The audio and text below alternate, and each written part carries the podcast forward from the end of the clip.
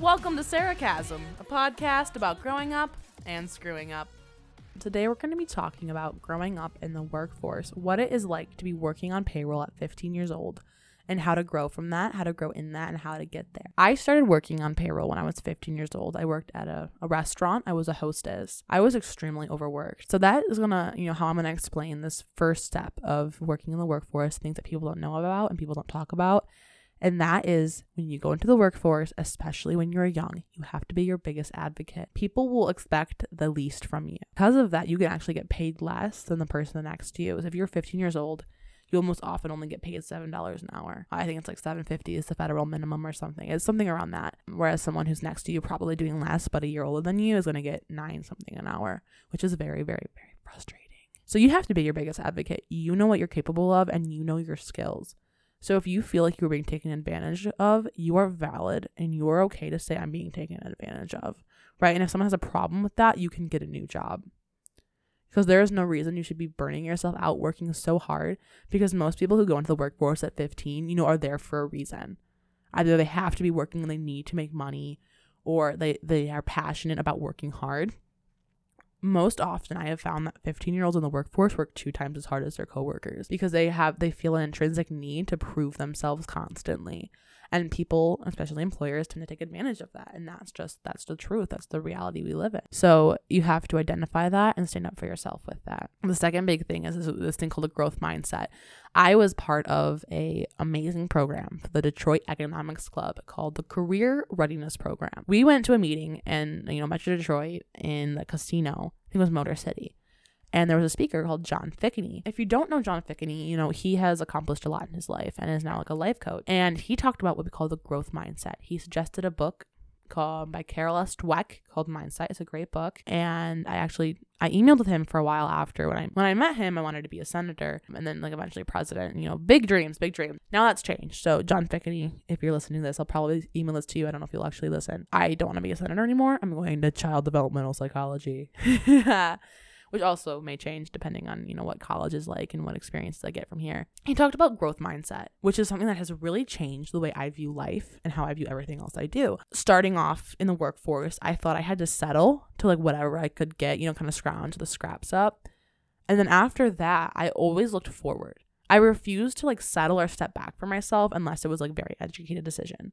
Like if I needed to step back for my mental health, that's fine but I, I I haven't had to so far, and I have had my fair struggle with mental health. So I stepped forward from my first job as a hostess, where I was, you know, severely what's the word taken advantage of. I did a lot. I was the only hostess who could run the POS system and do carry out and you know see and do all of the stuff. When I was 15 years old, and my coworkers were like 17, like in their 20s, and I was getting paid very poorly. And I decided to grow. You know, so this is our second point. The first point is don't settle and always stand up for yourself. You are your biggest advocate. At the end of the day, your mom probably will not be there. Tell your boss off. You have to tell your boss off, and that sucks, but it's true. The second one's a growth mindset from John Fickney. Always look forward. So I moved from that hostess job to a busting job. That doesn't seem, you know, like a really big step up, but I was in a better work environment. I was making more money and I had better hours. That's a step up, and I celebrated that. It might not seem like a lot, but celebrate the small steps to your goals. After that, because, you know, eventually that was not a satisfying job, I have really bad feet. So I couldn't do that for very long. I was actually crying at the end of all my shifts because of the pain I was in in my feet. I stepped up to being a legal assistant, which I want to preface is a very glorified title for me. I worked for a bankruptcy firm and I sent out servings. it was not, you know, this the, the very complex job, but it was still clerical and it gave me a lot of experience. So, you know, looking back at that point, I'd had busing and hosting, which are both one that's task based, one's communication based, and now I had clerical. So my resume has built.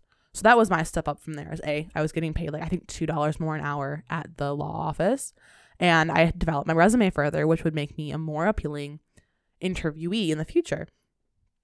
And I, that's very important. Sometimes, you know, being a kid in the workforce, grow, growing is just getting more experience because you're going to find out that you get to the workforce after getting this huge education at college and they're going to want four years of experience. And apparently, a five year education isn't enough experience for them. So there, there's that. So after the law office, which I actually had to leave, um, I, was, I was asked to leave because I needed someone full time and I could only work part time because I was a full time student. I went to a nonprofit, which was a job again provided to me by a family member. I was very thankful for that job. But then COVID hit and I could not do the data entry online.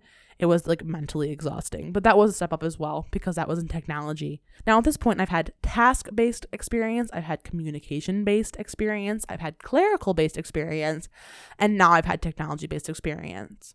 That job was nice and I love the people there, but I, just, I couldn't do it online. After COVID kind of settled down in June or it was August, I moved to be a stylist which is not necessarily an experience growth, but it was a monetary growth. I get paid very, very well there for what I do. And I'm still looking to grow. And that's not to say I don't love where I work and I'd love to stay there. But if I feel that I don't have room to grow there, I will have to like leave. And that's just, that's the mindset you need. So that whole tangent brings me to that growth mindset. Never settle for yourself. And it is okay at 15 years old to look towards that. It is okay to set goals for yourself at 15. You're never too young. And a lot of people will tell you that you are. You know, don't worry about that. You're only 15. Okay, well, you're only 15, but you're your only advocate. If you want to succeed and you want to set a good base for yourself and you want to start that now, be my guest. And the third thing is never forget the people that you meet. I have grown. Like I said, I have had that growth mindset. I've represented myself. I've stood up for myself. And I also have a ton of contacts that I can reach out to whenever I need help. And that's another thing that you are not taught in school, and your parents probably will forget to tell you is that the people you know are very important and they can get you places and they can get you in the door when you're young. They can attest to your skills and your knowledge. Like setting up my podcast, there's this man there's this man at my collaborative I work at named Walter and he's amazing and I got to know him and through that relationship I've gotten a lot of help with these podcasts. Um he's w.a.hooper on Instagram. He's actually a marketing agent. He's really cool. I love him. He's great to talk to if you need help. You know, with a small, he's focusing on small businesses right now. If you're a small business and need help, he is amazing. But, you know, through that relationship, you know, I get help with my podcast and I get to talk to an amazing man. And growing up, the more people you know, the more people who can get you in the door, the better. And that's not taking the easy way out, right? Because I feel like I felt like my all of my jobs not all of them, but a couple of them so far have been because I knew the right person and they got me in the door. But you have to remember you're the reason you're still in the door, right? Your hard work, your mindset, the way you present yourself is the reason that you did get the job and why you're still at the job and why you're growing and you're recognized in that job. So, you know, at the end of the day, leaving this podcast, because this is a short one, it's just me talking. One, be your biggest advocate. Two, never stop looking to grow and you're never too young to look to grow. And three, never forget the people that you know. So, as always, you can reach me at sarah.madison.official on Instagram or Twitter. And you can reach me at sarah.madison.official at gmail.com for any direct conversation with me, all right? So, thank you so much and have a wonderful day.